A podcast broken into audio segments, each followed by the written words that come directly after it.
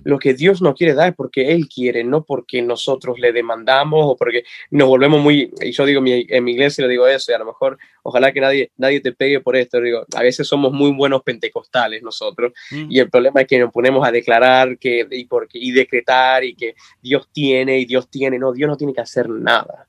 Dios hace porque Él quiere, no porque nosotros le decimos.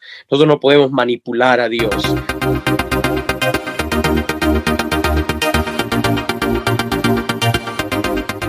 Hey, hola amigos, gracias por estar de nuevo con nosotros. El episodio de hoy es un episodio muy pero muy especial porque trata del famoso pasaje bíblico del Hijo Pródigo, el cual yo considero que tiene mucha riqueza para poder aprender de él. Así que hoy me acompaña mi buen amigo el pastor Catriel Erazo desde Nueva York para poder degranar y encontrar todas esas perlas que hay en medio de este pasaje bíblico. Así que sin más preámbulo les dejo con Catriel. Adelante amigo. Eh, creo que lo, principal es eh, para aquellos que a lo mejor se meten y no saben de lo que hablamos, estamos hablando de una historia bíblica, eh, está en el Evangelio de, Lucas y está en el, en el capítulo 15, eh, la historia del hijo pródigo.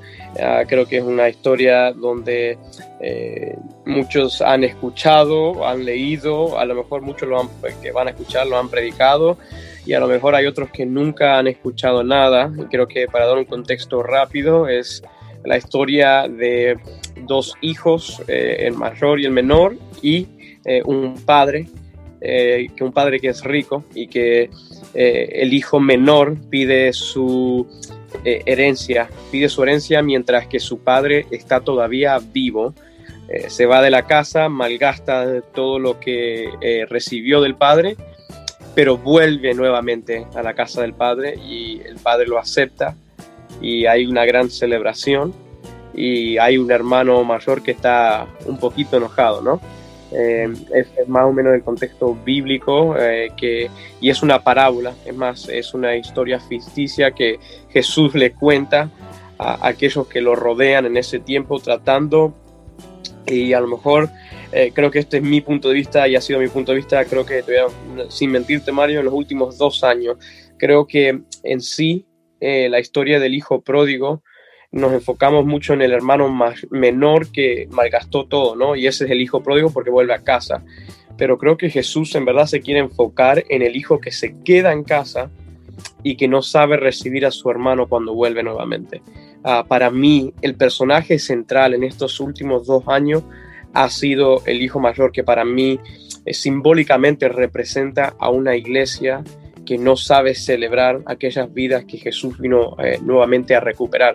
Y Jesús lo está diciendo en un ambiente donde está lleno de gente religiosa que creen que ellos son los únicos elegidos, son los serafines que van a estar gritando santo, santo y van a tener dos alas y ellos son los únicos que tienen eh, el privilegio y Jesús le dice, si solo supieran que me alegro más con ustedes cuando se, eh, saben que eh, su hermano volvió a casa y puede estar nuevamente con, con el Padre, ¿no?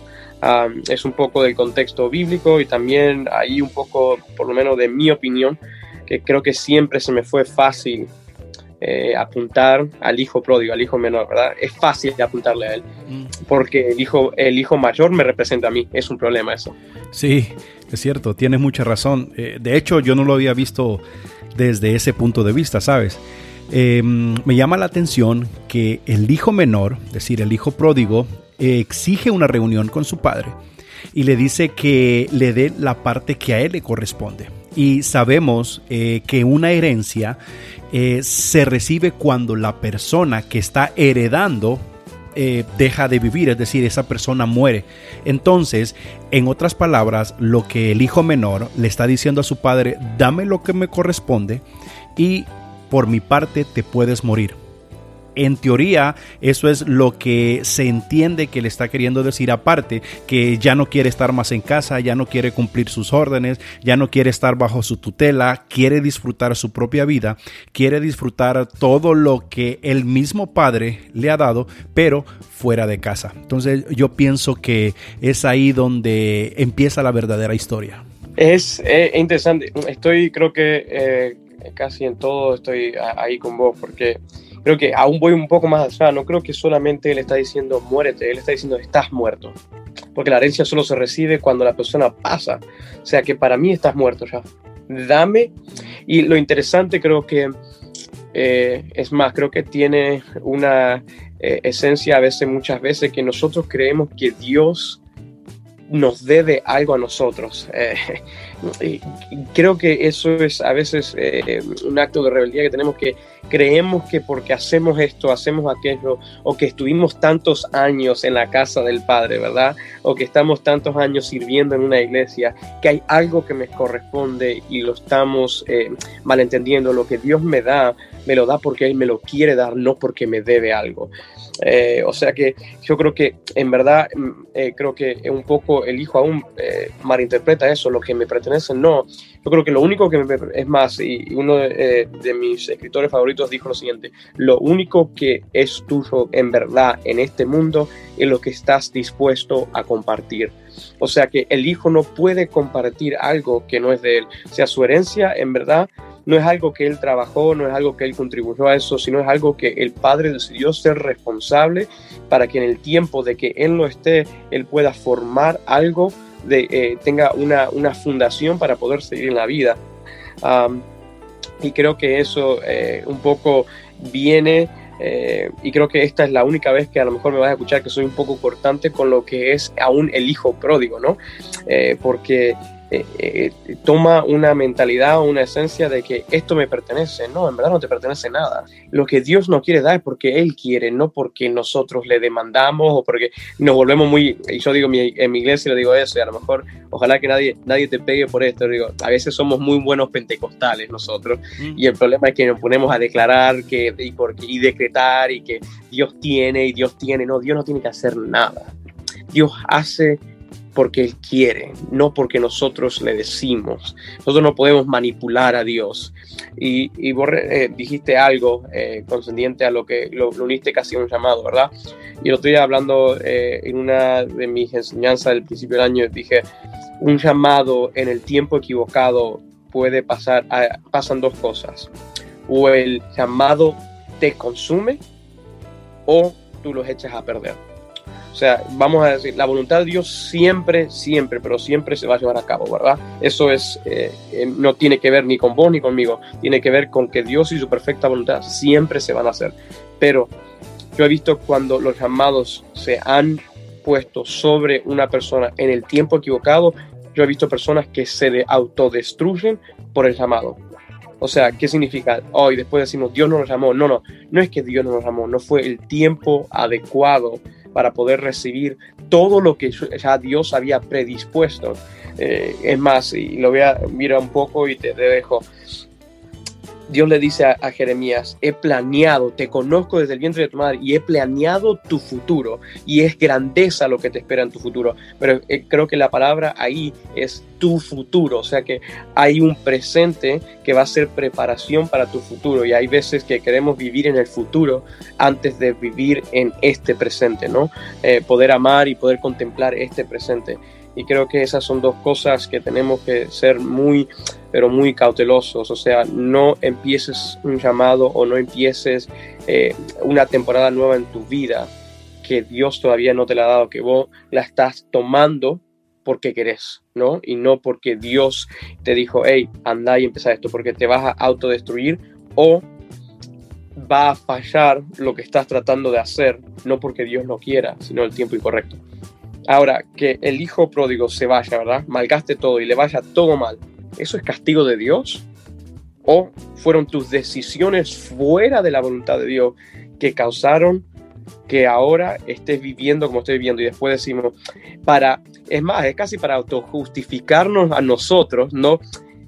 Tratando de decir, nos arrepentimos y decir, Dios me castigó. No, Dios no te castigó. Dios dejó que vos hicieras lo que quisieras hacer pero Él está dispuesto nuevamente siempre, no solamente a darte la herencia, sino que está dispuesto después que te la gastaste, a abrazarte, que a mí eso me lo pueden decir lo que quiera, pero el Dios que servimos todavía puede haber científicos, teólogos, pueden doctores que traten de descifrar el amor de Dios, es imposible, porque no tiene sentido. No solamente te da la herencia para que te la malgastes sabiendo que la vas a malgastar, sino que está dispuesto a esperarte y correr hacia vos cuando estés dispuesto a volver, ¿no? Que a mí eso... Eh, no es jeresía en el sentido de que decir, para mí Dios no nos castiga, nuestras, nuestras propias decisiones tienen consecuencias y no y para mí es más fácil justificarlo con Dios me castiga que decir, ¿sabe qué? Yo estuve mal, elegí mal, elegí estar fuera de la decisión de Dios. Porque todas, si vos ves a través de la Biblia, no es que Dios castiga, sino que han tomado decisiones cada uno que han llevado los caminos de la esclavitud, han llevado los caminos del pecado, han llevado a esto, han llevado a aquello, pero fueron por decisiones propias, no porque Dios dijo, le voy a dar con un látigo. No, castigar eh, no, no es lo que Dios hace, sino en el sentido que nuestras decisiones tienen, ah, eh, tienen repercusiones y eh, nosotros podemos decidir vivir fuera del amor de Dios y eso tiene consecuencias. Y eso precisamente tiene todo que ver con lo que estamos hablando, o sea, una decisión del hijo menor. Ahora quiero que viajemos al otro lado de la historia, donde se encuentra el padre. Imaginémonos a un padre día a día esperando el regreso de su hijo.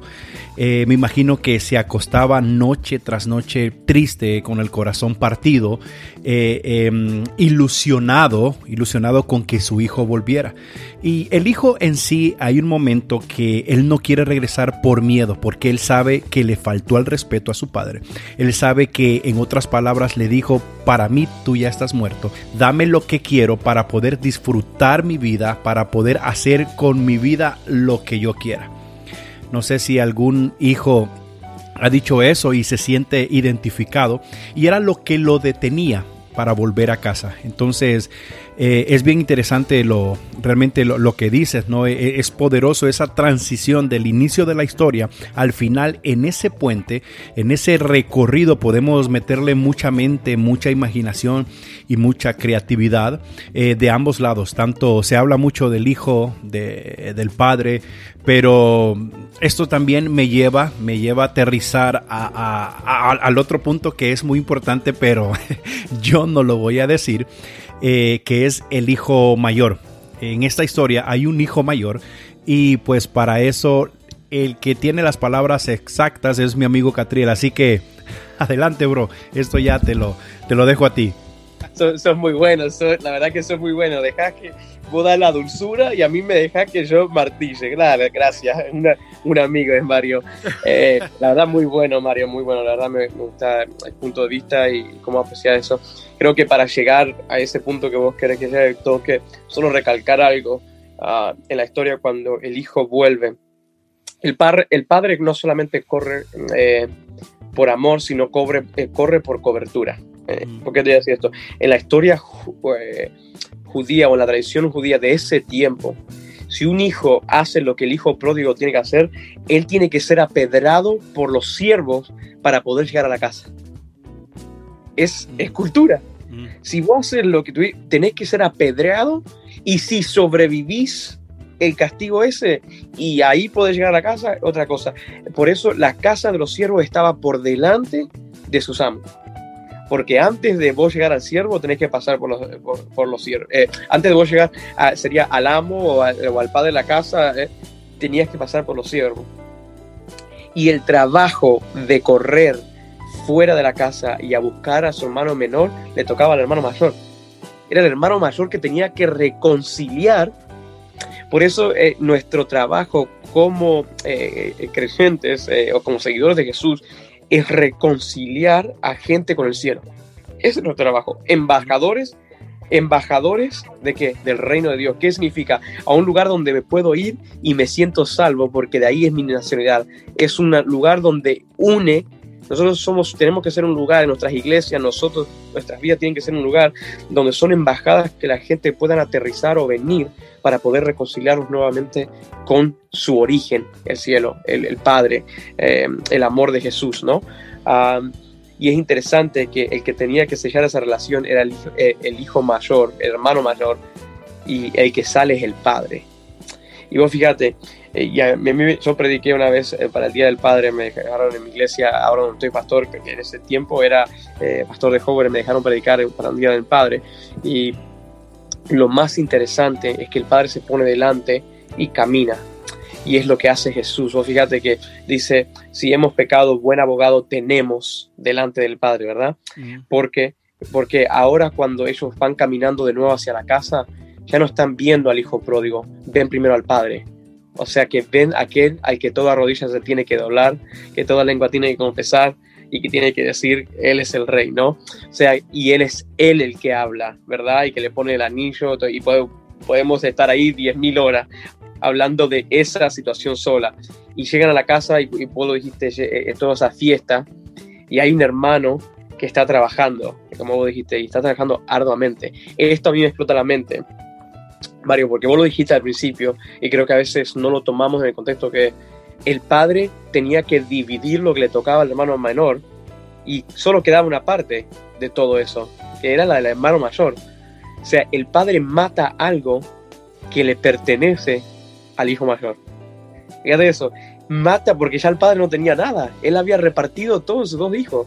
Lo que eh, él ofrece para el hijo que vuelve es del hijo mayor y el hijo mayor dice, a mí no me, no me has dado nada, ni, ni, ni el pequeño, un pequeño becerro para que mate y esté con mis amigos. Y el padre que mirando, todo esto es tuyo. No hay nada mío ya. Yo repartí todo lo mío a ustedes. Y es vos el que tenés que estar alegrar, tenés que alegrarte de que tu hermano ha vuelto y lo que haces es estás enojado sin saber que todo esto es tuyo y estás sin disfrutar. Creo que hay y quiero ahora creo que quiero enfocarme un poco con aquellos que y no me voy a enfocar en nadie de afuera me voy a enfocar sí, cuando lo comparte de aquellos que son de mi iglesia. No dejemos de disfrutar de la presencia en la cual habitamos. A veces olvidamos que habitamos en la presencia de Dios y la, la sobrevaloramos. Mm. ah sí venimos está muy bueno todo esto todo aquello. El hermano mayor apreció de diferente manera porque se fue pero el hermano, eh, el hermano mayor, tenemos que aprender a disfrutar de lo que hay en la casa del Padre, sin desvalorar lo que ya tenemos. Porque es como un niño, ¿verdad? En, el, momento de Navidad, vos que tenés hijos, sabes, sabes más, yo tengo ahijados y los veo, juegan con el juguete la primera semana. Y a vos te costó horas, a lo mejor, comprar ese juguete de trabajo, después de un mes, dos meses se olvidaron y ese juguete que vamos a decir, no digo que vos, eh, pero cualquiera te costó 300, 200, 500, lo que sea que te haya costado, ahora está con el resto. Se vuelve una sobrevalorización de lo que se te es dado porque estás acostumbrado a tenerlo. Y, es y para mí creo que me parte el corazón hoy más que nunca en los tiempos que estamos viviendo que no entendemos como iglesia que nosotros somos embajadores del reino de Dios y que tenemos que sacrificar lo nuestro por aquel que vuelve nuevamente a la embajada del cielo. Tenemos que sacrificarlo, tenemos que celebrarlo y no enojarnos por lo que está el Padre compartiendo, que ya es nuestro. Ya nosotros tenemos acceso. Eh, yo creo que si el Padre en algún momento le tuvo que haber dicho, mata lo que vos quieras y es todo tuyo pero hoy quiero celebrar a tu hermano. Él volvió. Él dejó lo que vos tenías acá porque pensó que era mejor y mira cómo vuelve. Y creo que a, mí eso en estos últimos dos años me estuvo palpitando mucho porque creo que por mucho tiempo hemos sido muy buenos pentecostales. Lo vuelvo lo repito, es un dicho, una frase mía. Somos muy buenos pentecostales en ah, no saber celebrar a aquellos que han vuelto no saber celebrar aquello que Cristo está rescatando. Porque, porque, porque yo hace mucho que estoy acá. Es mi turno, es mi tiempo. Somos tan, ahora como tan egoísta, yo a mi iglesia decía, no quiero escuchar a nadie decir, este es mi año, este es mi tiempo. No, este es el tiempo de Dios, es el año de Dios. Esta es la casa de Dios. O sea que tu hermano todavía es aceptado acá, porque es todavía semejanza y imagen de Dios. No es nuestro, no nos pertenece. Tenemos que dejar de sobrevalorar lo que tenemos uno, porque la, eh, fíjate que él valora lo que tiene una vez que el celo le agarra que, ¿por qué estás matando eso para este? Mira lo que hizo. En debe ir, abrazar al hermano y vamos a festejar juntos. No. Eh, creo que es uh, algo muy egoísta, inafortunadamente, y pasa. Creo que pasa hoy, eh, está pasando mucho. Hay y, eh, la desunidad que hay. Creo que sabemos estar juntos en las iglesias, pero no sabemos estar unidos. Muy diferente. Sabemos estar juntos, sabemos tener reuniones, pero no sabemos estar unánimes. Muy diferente. Dios no se glorifica en que nos juntemos o que estemos debajo de un mismo techo. Dios se glorifica cuando hay unidad. Y lo que el Padre está es unite a la celebración. Deja de eso. Unite a la celebración. Que yo estoy acá. Disfruta de mi presencia, disfruta de mi amor, disfruta de tu hermano. Y creo que si hay algo, y termino en esto y vos terminar como quieras el episodio, eh, creo que yo he insistido en mi iglesia y le he marcado y estamos eh, trabajando la visión de este año. Vamos a unirnos. Vamos a estar físicamente separados por lo que estamos pasando, por la pandemia, por todo lo que estamos pasando, pero vamos a unirnos. Porque me vale de nada que vengamos a un edificio y estemos juntos, pero me vale de mucho de que estemos unidos, porque si hubiera gente que se pusiera de acuerdo, que se una, todo lo que ate en el cielo ya está desatado, en, eh, todo lo que ate acá en la tierra ya está atado en el cielo, y lo que desate acá en la tierra ya está, pero cuando se ponen de acuerdo y están unánimes. Vamos a unirnos a la celebración del reino, que es cuando el Hijo pródigo eh, sale, y vamos, vamos a hacer mejor, vamos a dejar de esperar de que el Padre tenga que salir a buscarlo vamos a nosotros a hacer nuestro trabajo, vamos a salir. ¿Qué tal si yo corro hoy? ¿Qué tal si yo decido levantarme de mi silla e ir a buscar a ese hermano que se fue hace mucho tiempo? Vamos a buscarlo, es nuestro trabajo. Dios edifica su iglesia, pero nosotros, nosotros buscamos los discípulos. Dios edifica la iglesia, yo busco los discípulos. Vamos a buscar nuestros hermanos. Muchas gracias, Catriel, por esa ilustración de verdad que muy clara y muy concisa y, hasta precisa podría decir porque yo quiero apuntar otra cosa. No soy muy, muy romántico ni muy religioso a la hora de decir estas cosas, pero creo que este episodio puede ser para alguien en especial. Si tú le diste play o es primera vez que entras a un episodio incluso ya eres de parte de nuestros oyentes, pero creo que este episodio lleva en sí algo especial. Creo que eh, a más de alguno Dios le está hablando, Dios está tocando su corazón. Y el anhelo de nosotros, más que un episodio, más que un podcast, es que Dios te pueda hablar por medio de lo que nosotros hoy hemos dicho. No es Catriel, no es Mario Castellanos. Queremos que Dios toque tu corazón. Y no sé en qué parte de la historia te encuentras. Si ahora mismo acabas de exigir una reunión con tu padre para que te dé lo que te corresponde o estás camino a otra ciudad a malgastar lo que ya te dio, o quizás ahora mismo te encuentras cuidando cerdo y comiendo algarrobas, que por cierto no son para ti, son para los cerdos, o estás pensando en regresar a casa. Y no sé, insisto en qué etapa, pero regresa a casa, porque espero que hoy hayas aprendido que tenemos un Padre que ama, un Padre que perdona, un Padre que te va a abrazar, un Padre que te va a besar. Va a poner anillo en tu dedo, calzado en tus pies y ropa en tu cuerpo. Antes que tú pronuncies algo, Él te va a decir, te amo, siempre has sido mi hijo. Así que siento de parte de Dios decirte esto, vuelve a casa. Muchas gracias, Catriel. Definitivamente es un placer siempre compartir contigo. Es un placer eh, eh, siempre grabar un episodio.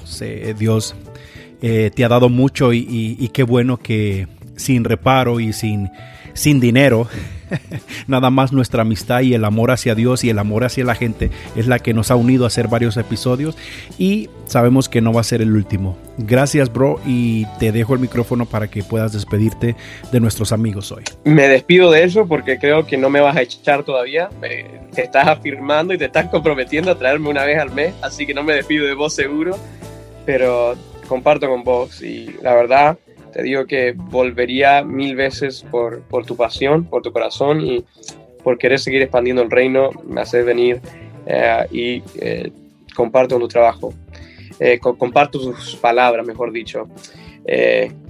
Mario y yo estamos celebrando si ustedes vuelven a casa. No importa quién no celebre, ustedes pueden contar con dos amigos acá que celebran su regreso a casa y matamos el ternero más grande por ustedes, ¿no? Así que espero que Dios los bendiga y que sepan que los, eh, los brazos, no solamente de el Padre, sino lo, hay de brazos del hermano mayor Mario, hay brazos del hermano Catriel que, eh, mayor Catriel que eh, está esperando para correr detrás de ustedes. Así es. Gracias Catriel y gracias a ti que te quedaste hasta el final de este episodio y quiero invitarte a que puedas compartirlo con alguien que tú crees que le puede ser de bendición y le puede ayudar mucho en cualquier etapa de su vida. Y antes de irnos, quiero pedirte un favor. Quizás ya sabes lo que voy a decir, pero no importa, aquí lo voy a repetir de nuevo. Si nos escuchas en Spotify, por favor pincha donde dice follow o seguir para que cada vez que saquemos episodio nuevo, pues caiga inmediatamente la alerta y así pues no te pierdas de nada. Eh, el otro favor es que si nos escuchas en, Apple Podcast, en todo lo que es la manzanita mordida, así que te voy a invitar a, a que nos califiques con cinco estrellas, con cuatro, lo menos tres, no, no son bromas, las que tú crees que el programa merece, y nos dejes una reseña, es decir, nos dejes un comentario ¿Y por qué siempre pido esto? Porque esto nos ayuda a que se llegue a mucha más gente por tus valoraciones, por tus, por tus follows, por tus likes y si lo compartes pues sería de mucha bendición. Y si no, no pasa nada. Hasta el próximo episodio, esperando que esto haya sido de bendición para tu vida. Así que gracias y hasta la próxima.